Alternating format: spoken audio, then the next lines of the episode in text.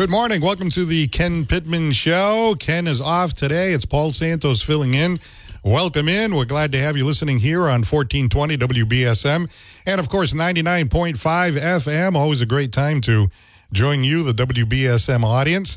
We think we have a great show lined up today. I've got it broken down into three parts. The first hour, we're going to be talking about the MCAS requirement right now at New Bedford High School, or actually in the New Bedford Public Schools and in really in the state at large that you have to pass the MCAS in order to graduate, say, New Bedford High School, and how that is considered to be unfair and really not workable uh, by most standards. I think uh, 70% of the population agrees that we should eliminate the MCAS. We're going to be talking about that in just a few moments with our first guest. Then at hour number two, we have uh, political analyst Tom Hunt, who's very well known in the community, giving his analysis on local politics, national politics, etc.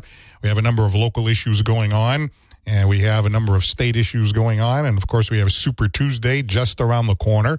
So we're going to get th- his thoughts on that. And then hour number three, we've got open phones, but we might be talking a little bit about the death with dignity issue that's come up a little bit, whether or not Massachusetts should join some other jurisdictions on death with dignity. What do you think about that? We're going to talk about that in hour number three. But as we said in hour number one, we want to talk about the issue regarding the MCAS. And joining us here to talk about that is an educator from New Bedford High School. Her name is uh, Kelly Murphy. Kelly, thank you very much for joining us here on WBSM. Thank you. I'm happy to be here. If you could just move that microphone a little bit closer to you, oh, that sure. would be fantastic. No problem. Well, welcome to uh, welcome to our show this morning. We're happy to have you here. The reason why I wanted to bring someone on is because I was looking at the New Bedford School Committee meeting last week, and I know there was a public comment time period, which is always very interesting. Anytime they have a public comment, I think you really can get a feel of the community, what the thoughts are on different issues. And there are a number of teachers that went up there and really gave an impassioned plea, an impassioned argument as to why we should get rid of the MCAS here in Massachusetts as a graduation requirement and everything that's kind of wrong with the MCAS as far as having a high stakes test. So I was interested to hear those those arguments, and they were pretty persuasive, including your own, I have to say. Thank you. So before we get into all that, maybe we'll get some background on uh, Kelly Murphy. First of all, where are you from and where do you teach? Hi, so um, I'm from Taunton, Massachusetts. That's where I grew up. Um, about five years ago, I got a job at New Bedford High School as a build-in based substitute teacher.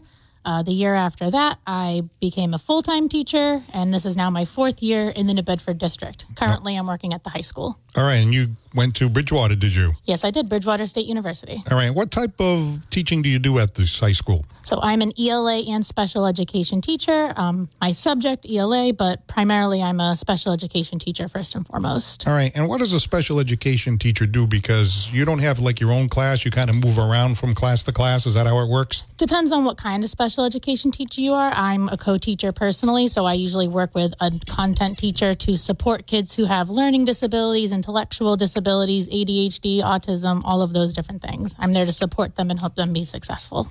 Now, I know a few years back, the MCAS was made a requirement in order to graduate from New Bedford High School and get your high school diploma. Yep. Uh, some would say, well, you know, kids should be able to pass a test in order to say, well, I know this, I know how to read, I know how to write, and all those types of things.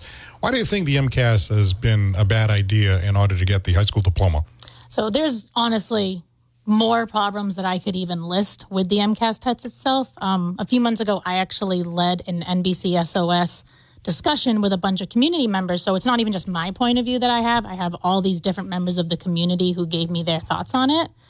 Um, the main problem is it's a one size fits all test, standardized. Everybody has to take it, everybody has to pass it with no regard to what their socioeconomic stand, um, state of living is, what their abilities are, what their English proficiency is. There's kids who come in who don't even know English very well, and they're still expected to take and pass this test.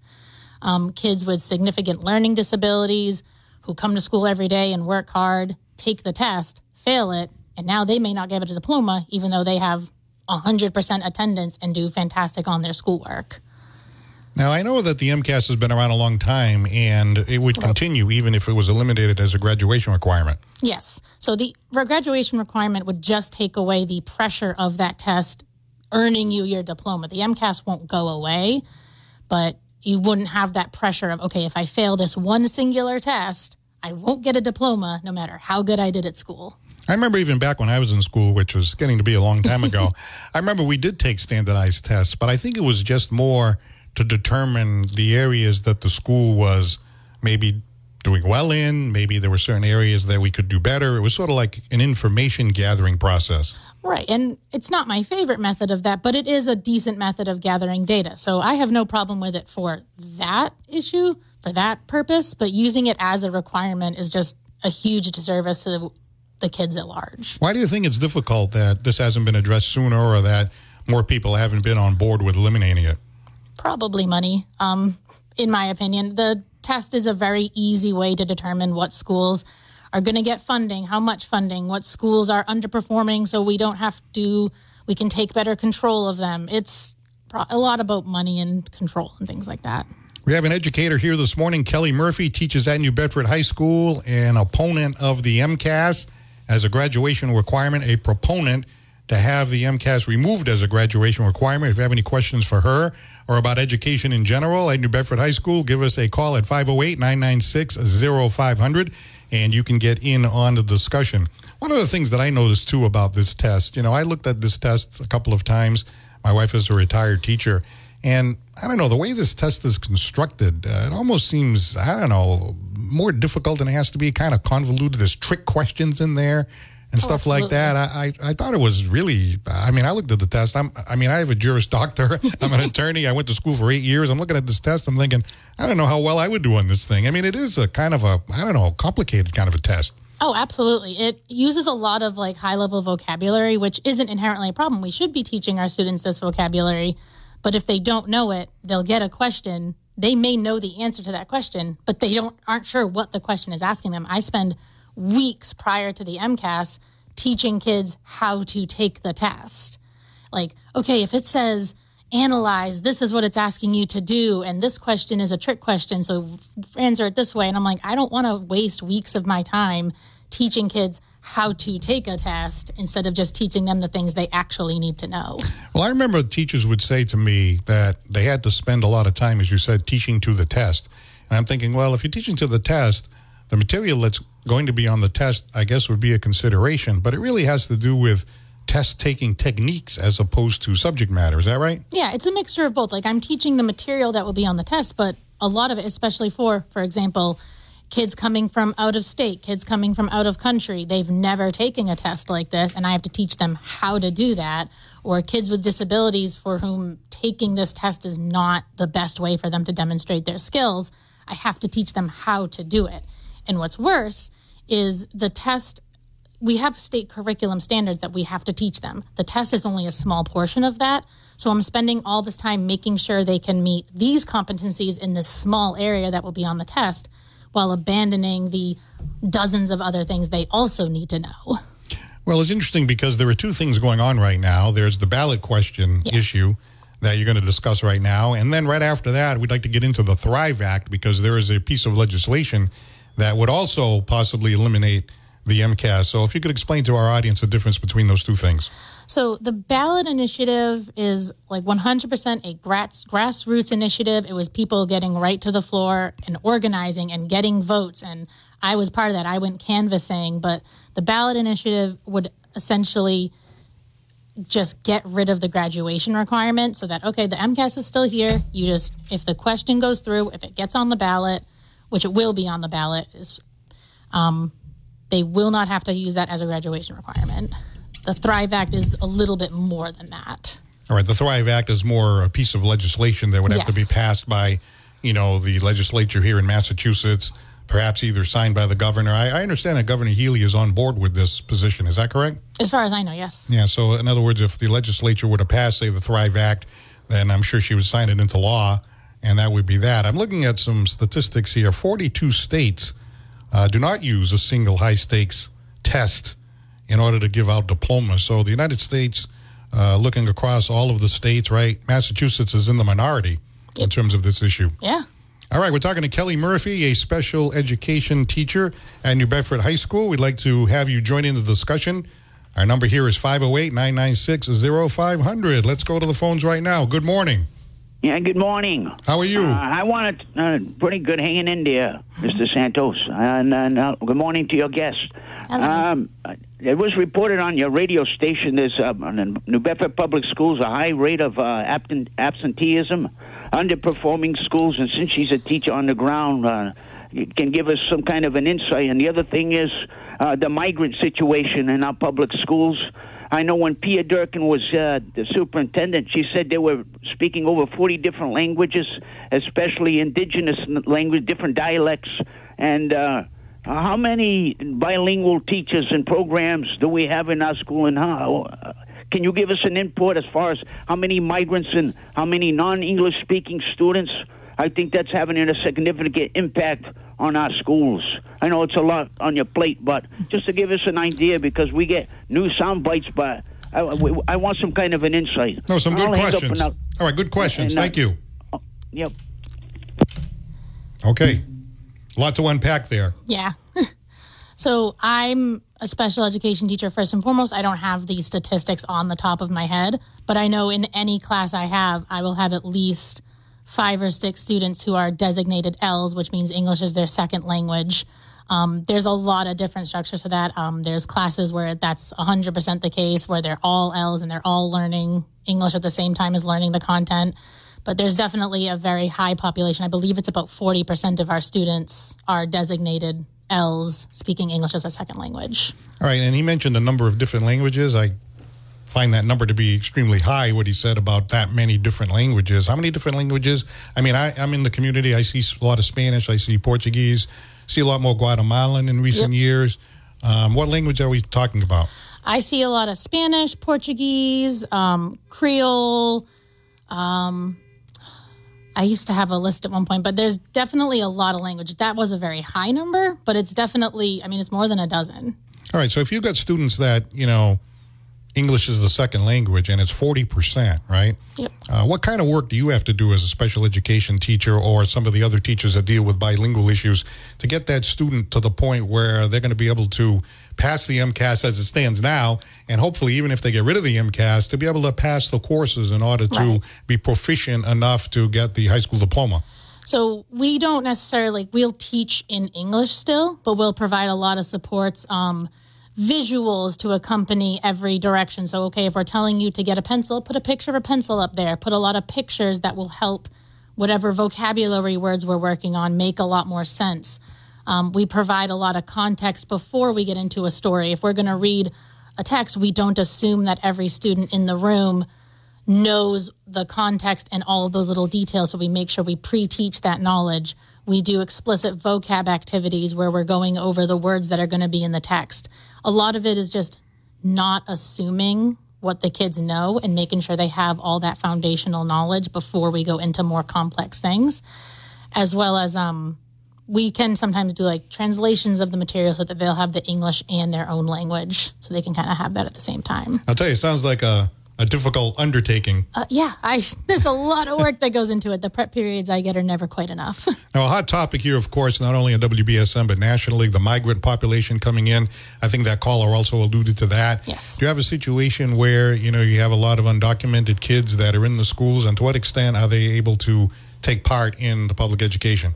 Um, I actually don't know the documentation status of any of my students off the top of my head. I I don't tend to focus on that. I just I have a kid come in my room and I'm going to do the best I can to teach them everything they need to know. Um, I try to kind of view my kids as all equal ground. They all I, they all deserve a diploma. They all deserve to be able to be functioning members of society, and that's my job. Now, as a teacher, would you even know that, or would you even get into whether or not, you know, somebody was documented or undocumented? Do they even tell you? I don't think so. I don't. That's never been something I know off the top of my head. I'll know their language status, like what their proficiency level is. I'll know what language they speak, but I don't typically know their documentation status unless they tell me. All right, we're talking to Kelly Murphy, a special education teacher at New Bedford High School, and we're focusing mostly on the MCAS issue. But if you have any general issues that you'd like to ask uh, Miss Murphy here, give us a call at 508 996 0500. You know, while you're here, because I, I was on uh, maybe, I don't know, two, three weeks ago, and I was filling in, and I'm an attorney, and I do a lot of work in juvenile court, and I see kids coming in who you know, they haven't been attending school. And I think that was another thing that that last caller brought Yes. up attendance at school. I see them not attending school. Uh, I see where a lot of times, you know, students are misbehaving. They call that, um, you know, somebody who's a repeated offender at school. They bring a case Yep. at school called a child requiring assistance case. And the kids come in, and I look and I say, "Boy, the, some of the stuff that the teachers have to put up with is really, really difficult to accept. You know, swearing at the teachers, throwing things around, kids not attending school, and stuff like that." Uh, what is your view uh, of the status at New Bedford High School, especially in light of this whole thing in Brockton, where the officials in Brockton were like, "Hey, we, got to call in the National Guard." I'm thinking, "Oh my God, the National Guard! Uh, it can't be that bad down here." But as far as like you know, just you know, uh, school attendance and behavior at school, what's your experience in those areas? So there's definitely issues with behaviors and kids. It is pretty amazing sometimes what they're willing to do to a teacher. I was like, man, I would have cried if a teacher looked at me wrong when I was a kid. But a lot of that comes down to the school environment and things like MCAS don't help that because it puts so much punitive pressure on the kids who aren't doing well. So now they're like, well, why am I going to bother coming to school if I have to take this stupid test and now I won't even graduate. They're when it, you make it that much harder to graduate, these kids are not going to be willing to behave. They're not seeing school as something useful to them. So there are behavior issues. I haven't had any significant ones this year. I've gotten really lucky with my batch of kids, and I tend to be good at building relationships. A lot of it is treating them like humans and not like a number on a test. And then you can actually make that connection, get them to want to come to school. Do you think the misbehaving kids kind of get all the attention and we forget about all the kids who are behaving and are doing the right thing? Yes, that that can happen, especially with the louder kids. You know, the one throwing something at the teacher is going to get a little bit more attention than the ones who are quietly sitting in the back. But me, at least, and a lot of other teachers, we try to make sure we're distributing our attention. Do you think there are a lot of kids there that want to learn, that enjoy learning from you? Oh, absolutely. I have tons of kids, even the ones who I have a ton, ton, just bunch of students who pretend like they don't want to learn, but they get right into the story as much as anybody else does. The last caller that called, he also brought up attendance, and I talked about that briefly too. Have you had an issue where you know kids aren't attending as much as they should, and of course that hurts their education? Oh, absolutely. We, there is a huge attendance problem. Some of that is stuff happening with those kids outside of the school. Some of that is, you know, mental health things. It can be sometimes it's kids skipping. Sometimes it's kids having to take care of younger siblings, having to work a job, having to hold responsibilities they shouldn't have. And honestly, getting rid of something like the MCAS requirement would allow more money for the school to put into wraparound programs to help those kids and to put the money where it's really needed to bring up attendance. We're talking mostly about the MCAS requirement. The Mass Teachers Association is putting forth a ballot question asking the public to vote on whether or not it should be eliminated. In 42 states across the United States, there is not a single high stakes test to deny diplomas to high school students. What do you think about that? Is anybody in the audience that thinks, well, you know what, I think they should have some kind of standardized test that somebody should pass in order to get a diploma? Do you have someone that disagrees with our guest or would like to ask a specific question to our guest? Give us a call here at 508 996 0500. And actually, we can expand a little bit because obviously Kelly Murphy is in the ground, as that uh-huh. last caller just said. She sees students every day. She's in New Bedford High School every day. Maybe she has a perspective that's different than what is actually out there in the community, that things are all bad. I know that. Uh, there are a lot of great students out there, a lot of kids that learn. There are kids that graduate New Bedford High School and go to big time colleges and everything Oh, like that. In fact, uh, Mayor Mitchell, he, he likes to release the top 10 performing students in New Bedford High School. And I'm like, wow, uh, these are people that are really performing at a high level. All right, let's go back to the phones. Good morning. You're on WBSM. Good morning. Hi. Um, hi. Um, I um, th- by what she's saying, it's going to cost the taxpayers a lot more money because if these kids can't pass the test and they stay back, then you know what I mean. Well, I think the proposal right now is to keep the MCAS test, but not make it a requirement in order to get the diploma. So I don't know Yeah, that that's um, going to make any more expense or anything like that. Well, I agree. I think that the Montessori approach is where it's at because I don't think you, I don't think we should be putting pressure on children. Period. I think that if you bring out the best in them and funnel where their um, where their um, ability is, then I think it would be a better world myself. Oh, I absolutely agree with that. The problem with things like MCAS is it's focusing so much on what students are not able to do and test scores and things like that that we're not able to get creative, really individually go in and see what the kids can do and what can they do to demonstrate their knowledge. It's like, okay, you have one way to do it and that is all that we have. Right, but they won't go that way, right? The Montessori approach. Well, the Right? What is the Montessori approach? Montessori approach is very much like letting kids learn through hands on activities and just doing the things as opposed to things like high stakes testing. So if we got rid of MCAS requirement and that was no longer as pressure and you didn't have to do that big test, we would be able to do more things like that in the classroom. All right. Well, thank you very much for your call this morning. All right. 508 996 0500. If you want to join our discussion, again, we're talking to Kelly Murphy, a special education teacher at New Bedford High School, on the ground, as they say, really getting a bird's eye view of everything that's happening in New Bedford High School. Primarily here to talk about the opposition to the MCAS being a requirement for graduation. And there was public comment at the school committee meeting last Monday night, of which Kelly Murphy spoke. A number of other teachers spoke. I thought they made a pretty persuasive case. So I figured I'd have her come down here and chat with you, the WBSM audience.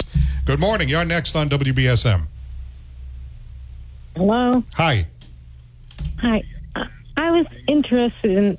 I've been in, interested in special ed because I had some grandkids who needed help. But how how many autistic kids?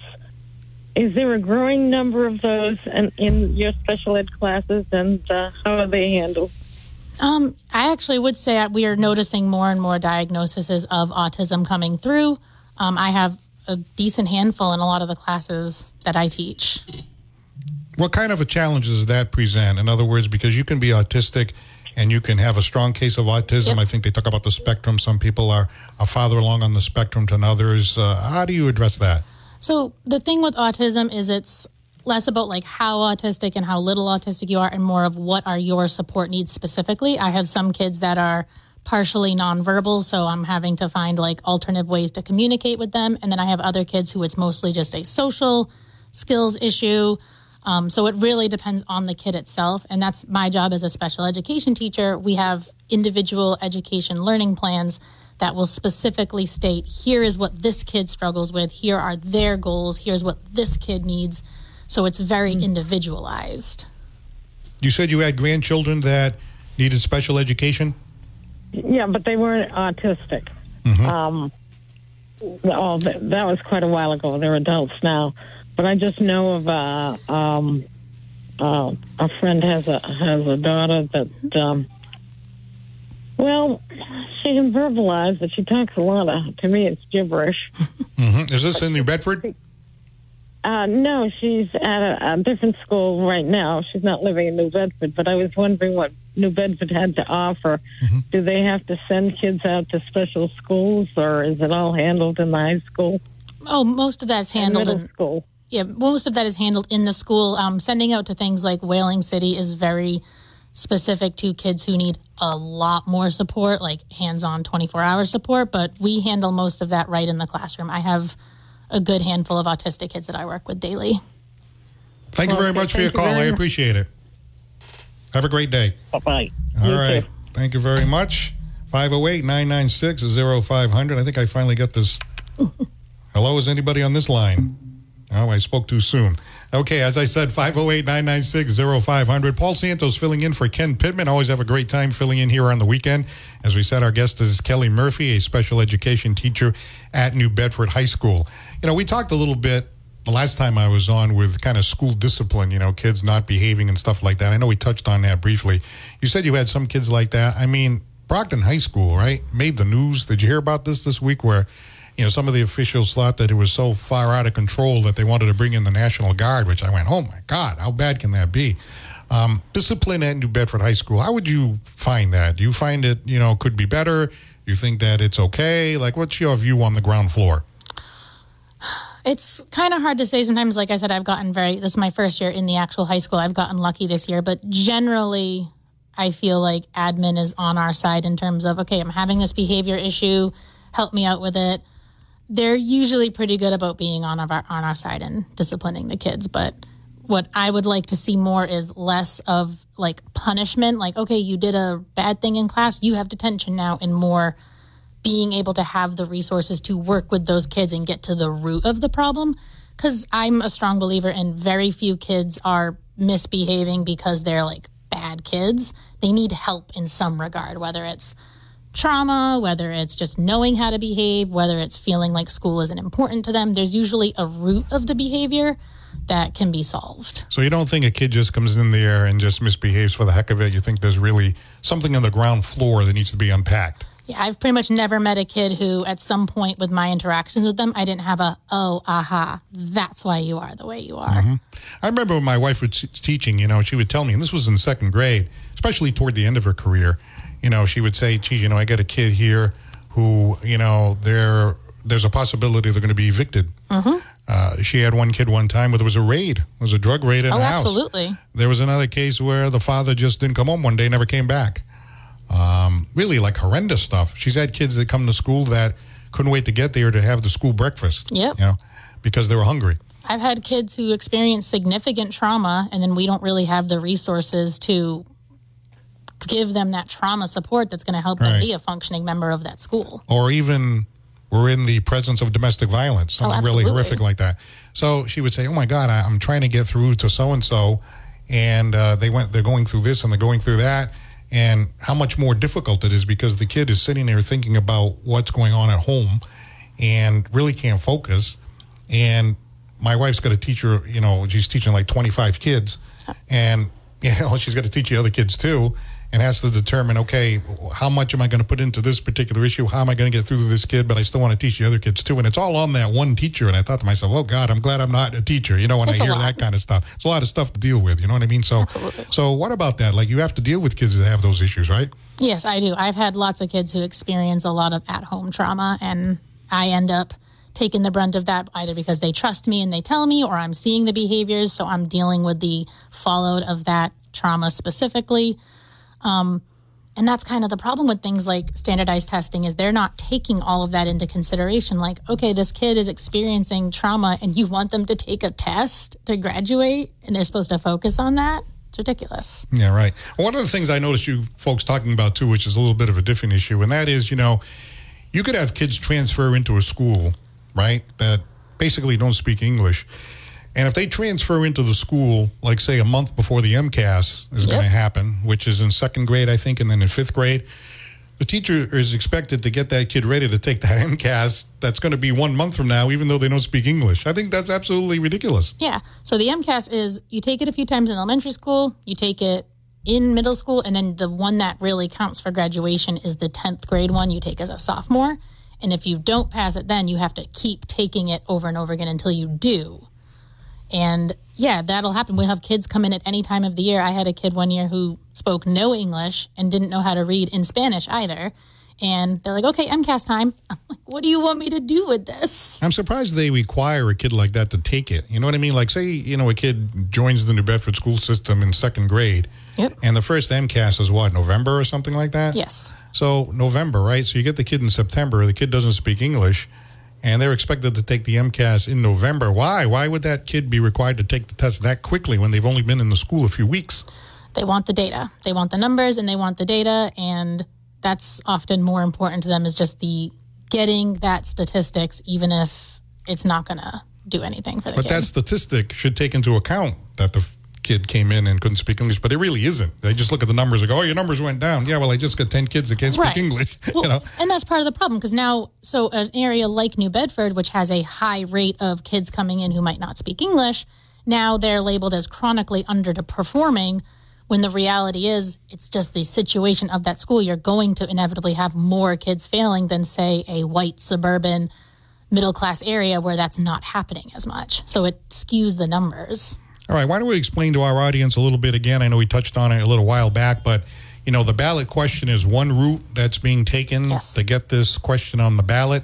If it gets on the ballot and it passes, then the MCAS would be removed as a requirement to get the diploma. If that doesn't work, there's also the Thrive Act, which is an act that would be presented by the legislature, possibly signed by the governor, and that would be an alternate route. So, where do those two situations stand at the present time? So the ballot question at the present time, um, we needed to get seventy-five thousand yes signatures, and we actually got one hundred and thirty thousand. And I was part of that. I was on the ground. I was at farmers markets, like getting signatures from people, going door to door with my um, NBCOS members. And so currently, it's at Beacon Hill, and the legislators have until the end of April to approve of the initiative, or um, as it is, suggest a substitute or take no action. And if they don't take action, we only need to get 12,000 more signatures in order for it to definitely be on the ballot question.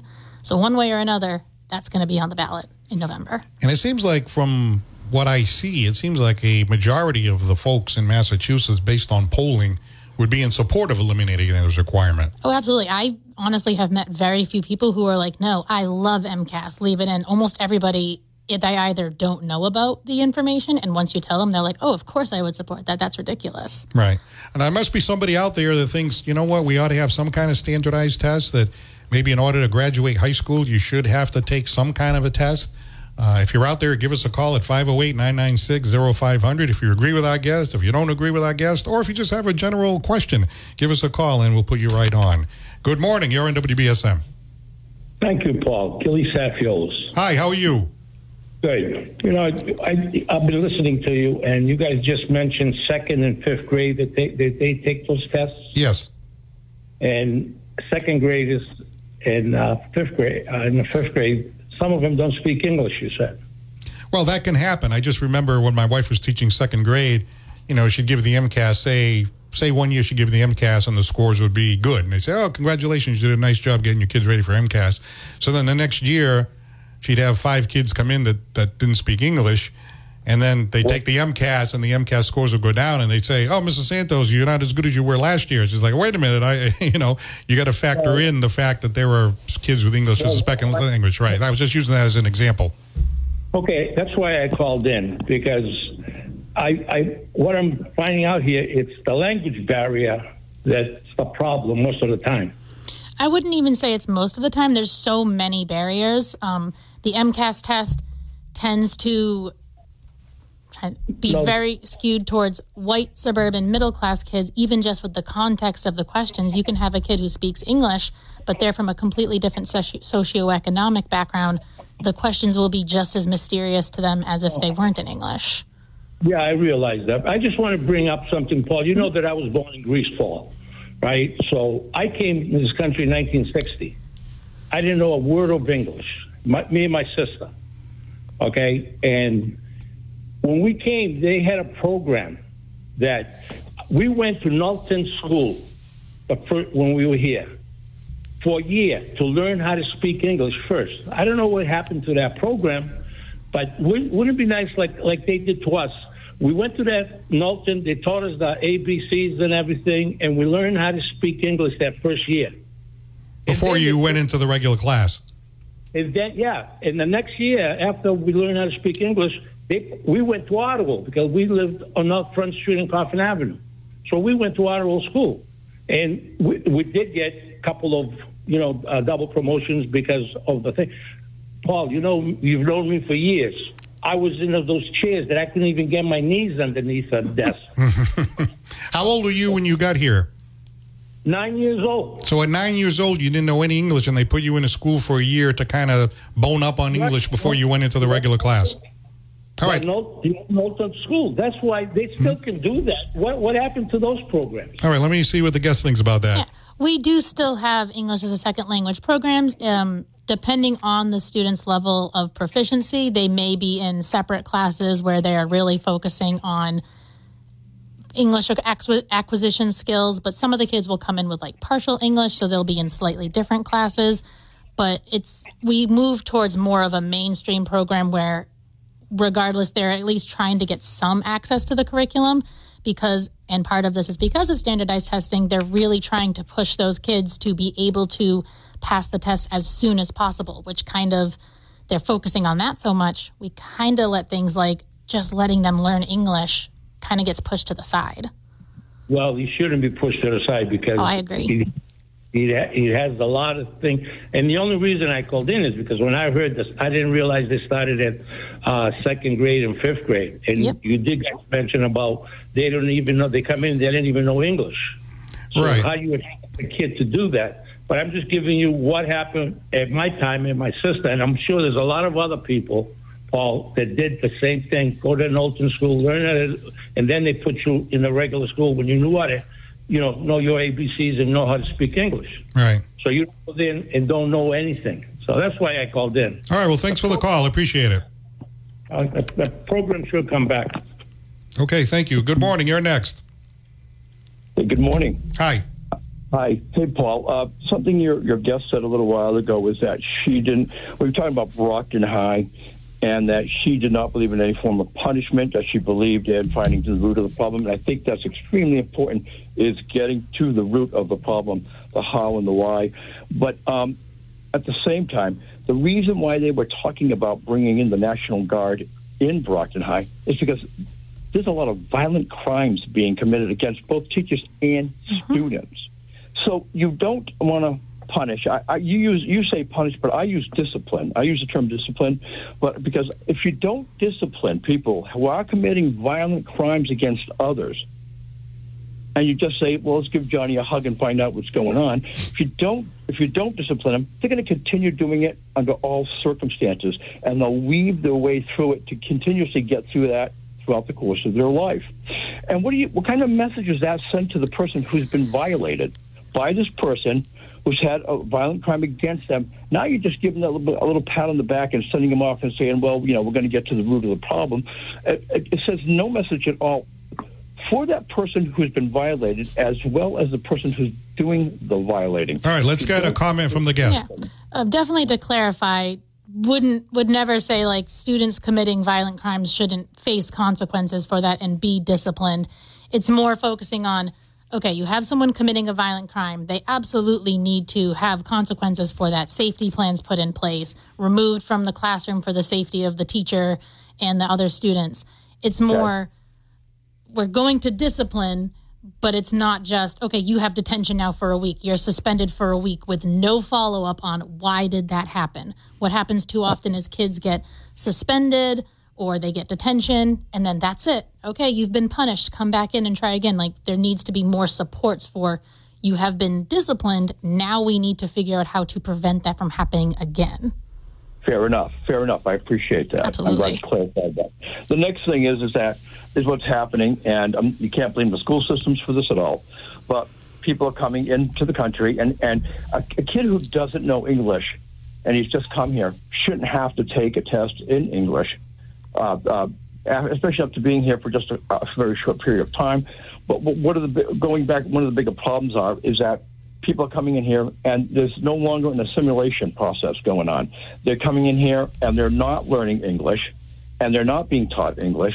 And, and so what's happening is that they're going to get through life without having to learn the language here of, you know, you know, here in America, which happens to be English. It just, you know, and, and so that's a problem in itself. And that takes place at home. That starts at home a lot of times because it's easy to just come here and just you know carry on. But but I, I believe that they, they should be taught English. And the gentleman before me had you know mentioned about a program where they came here and they did learn how to speak English. It's extremely important. As, as well as teachers have to learn, a lot of teachers have to learn Spanish now, hmm. and, and in order to be able to teach kids as well. And because even if the child learns English, it's not going to be perfect. It's going to take a while. It's going to take time, and teachers, you know, have to be able to, you know, work through and weave through that to explain themselves properly in the teaching process as well. All right. We're right up against the break, so I'm going to have the guest comment on your call. We appreciate you calling in. Thank you. Yeah, we do still teach students English. Um, we have a lot of different. There's newcomer programs for the kids who have just come in. SLIFE for the kids who kind of need a little bit of that transitional time before they're ready for full classes. ESL classes where we're just bolstering their English proficiency. So students are still taught English. It's just that there needs to be a lot of different levels of accommodations for that. And I agree, they shouldn't have to take this test. All right, you're listening to the Ken Pittman Show here on 1420 WBSM 99.5 FM. Is Paul Santos filling in this morning? We're talking about the possibility of eliminating the MCAS test in order to get a diploma at New Bedford High School. What do you think? 508 996 0500. Give us a call.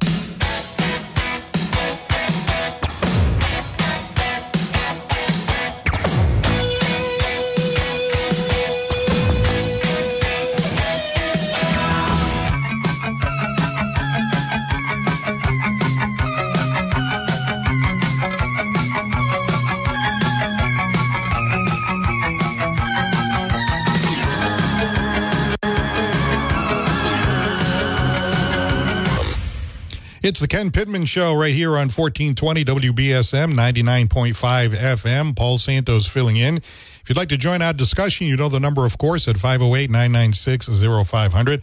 Our guest is Kelly Murphy. She is a special education teacher at New Bedford High School, and we've been talking about the possibility of eliminating the MCAS as a graduation requirement in order to get a high school diploma out of New Bedford High School. One thing you mentioned a little bit earlier is that you thought the test was geared more towards sort of like middle class, suburban, white students, you know, the socioeconomic status of a student could possibly give them an advantage the way the MCAS is laid out right now. Can you explain that?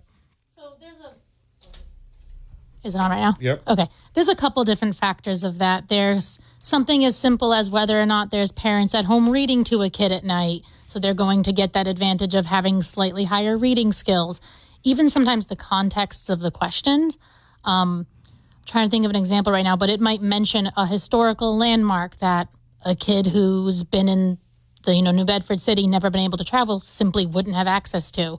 Um, que- word math word problems about zoos where kid's like, I've never seen an elephant. Just little things like that you wouldn't think make a big difference, but if you don't have the context for something, that question is going to be that much more confusing than if you were like, oh, okay, I've read this book, I know this story. And it also has to do with the school itself and how much that school is getting funded. Schools that typically have high MCAS scores don't have all the same restrictions that a score that's un, a school that's underperforming tends to have. Because okay, New Bedford School isn't doing well. We've got takeovers and receiverships, and we've got people coming in to put all these curriculums in that are trying to get the boost the scores. Whereas in that other school that's performing well, the teachers get to have a lot more creativity and fun. Okay, the t- kids are doing projects, they're having fun with education. And then in a school like New Bedford, which is typically underperforming, no, we're teaching to the test. That's all we have to do. That's what we're focusing on all the time. So if they remove the test, that would take away that burden? Oh, absolutely. It would take pressure off the students. They're no longer stressed for this test. It would take pressure off the teachers. March, coming up soon, is the worst month of the year, March and April, because we're so focused on MCAS that that's all I'm thinking about all the time. And I'm like, man, I would love to read a fun story with my kids, but I can't. Somebody might say, rather than, you know, look at it in that fashion, that there's got to be some way to take those kids that haven't been exposed to all those things that you just described and trying to teach them that at the school. I know that's a burden, but I mean, is that something that the school would have to address to try to get those kids knowledgeable in those areas where these other kids get read to? Absolutely. Um, even things like field trips, schools that are usually underperforming on MCAS have less funding and less time for even things as simple as a field trip. I went to Friedman Middle School I went on a handful of field trips. I went to the state house. I've never been on a field trip like that with my New Bedford kids. We don't get to do those kinds of things because we're so focused on passing the MCAS. We don't get to do those fun things that would broaden their horizons. So having those field trips and all that, those things are probably overlooked by a lot of people when they're thinking about, say, weak academic scores. But you're saying that actually getting out in the community, having field trips, having fun things to look forward to. That's a big piece to an education, right? Absolutely. And I mean, that goes into things like discipline and attendance. If kids are like, okay, I'm going to come to school and I'm going to write an essay every single day because I'm preparing for this stupid test that I hate, they're not going to look forward to school. They're not going to want to come to school. They're going to hate being there. And I don't really blame them. Well, let me ask you this. Is it the type of test that, you know, makes it so difficult? In other words, if they had a test that was a little bit more, okay, you're going to get a diploma from New Bedford High School. That diploma should mean something. It should mean that you can do basic reading, do basic math, you know, put a simple problem together, you know, maybe a little science and technology, uh, background in history and mm-hmm. stuff like that. There should be some basic knowledge that you have before you get that diploma. So, is it the type of test that makes it so difficult? In other words, could you envision a test that that meets those minimum standards that I just described? I think the problem is making it a singular test that everyone has to take and pass, as opposed to having options. So, for example, um, vocational tech school, they have like a capstone project that they do where they have to do some research, they create something, they're interning, things like that, instead of just this one test. If we got rid of the MCAS requirement, now we can use coursework and things we're doing every single day, and coursework that proves that they're competent, tests that we take in the classroom that prove they're competent, projects, portfolios, different methods instead of just this one singular thing. So then, okay, so maybe these kids aren't good at testing, so their test scores are always low, but they do fantastic projects, and it's so clear they know the information because of this play they put on, or this skit they did, or this essay they wrote. It's just the having a variety of options for kids to demonstrate their skills instead of just this one singular test that every single person has to take. You know, some people would say too that the quality of the parenting, you mentioned that before, you know, sometimes the quality of the parenting is overlooked. You know, a kid, really, it's not their fault where they happen to land. You land with really strong parents who, you know, really focus on education, who read to the kids, Absolutely. who are really involved with the kids. And then you've got other parents, they have their own issues and stuff like that. They're pretty much neglected. And they show up at the school, as you said, without having any kind of background, any kind of foundation. Really, the parenting is an issue with this, is it not? Oh, it absolutely is. And that can come from, you know, I tend to believe that it's not just, oh, a lazy parent who doesn't want to do their job. A lot of it is parents working multiple jobs that to just to make sure rent stays paid. Um, things like that. That's going to impact a child's education, and the school should be able to support that. But it's not going to if the MCAS is saying, well, they're failing the test. I don't know. Well, we only have a couple of minutes left. I'm wondering if you could give your little final summation as to why you think the MCAS should be eliminated. So, all in all, I think getting rid of the graduation requirement would take so much stress off of the pressure for the test and really allow us to open up how we're measuring kids and how we're figuring out how competent they are and really gear it towards kids and what they need instead of focusing on just passing this one test so that the school can get money. Well, we really enjoyed having you on. Kelly Murphy, special education teacher at New Bedford High School. We want to thank our callers for some very interesting calls today and informative calls. And we've got one person's point of view. It looks like you're in the majority. It seems like a majority of folks thinks we should get rid of the MCAS. So I think the polls seem to support your position. Thanks a lot for coming in again here on WBSM. Thank you for having me. All right, Kelly Murphy. I'm Paul Santos filling in for Ken Pittman. I'm going to put in a little promo for my television show. I do a television show called the Paul Santos Live Show. Totally different than this one. It's more like the Tonight Show. We have a few laughs, we have comedy, we have music, and we have a really big show coming up tomorrow at 10:30 on Channel 6 in Providence, ABC 6. We've got a kid who I think is just amazing. His name is DJ Bishop, and he's a quadriplegic. Had a terrible accident a number of years back. He's around 30 years old, and he talks about you know the challenges being in the quadriplegic community, all the things he's trying to do to help people like himself, and how he's working hard to hopefully walk again someday. One of the most inspirational people I've ever met. We also have a great comedian by the name of B. Lee. And we have a great singer by the name of Tracy Fonts. This man is unbelievable. All that in one half hour tomorrow morning on the Paul Santos live show. Again, 10:30 tomorrow morning on ABC 6 in Providence. Coming up after the news, we have Tom Hunt, local political analyst. He's somebody that's been around. We've worked together on election night for many, many years, a couple of decades. Used to be on the old Channel 13. So we're going to talk local politics. How about this recall provision that the mayor wants to do? What about that? What's going on with that? What about Super Tuesday? Tom Hunt is up next here at WBSM. Stay tuned.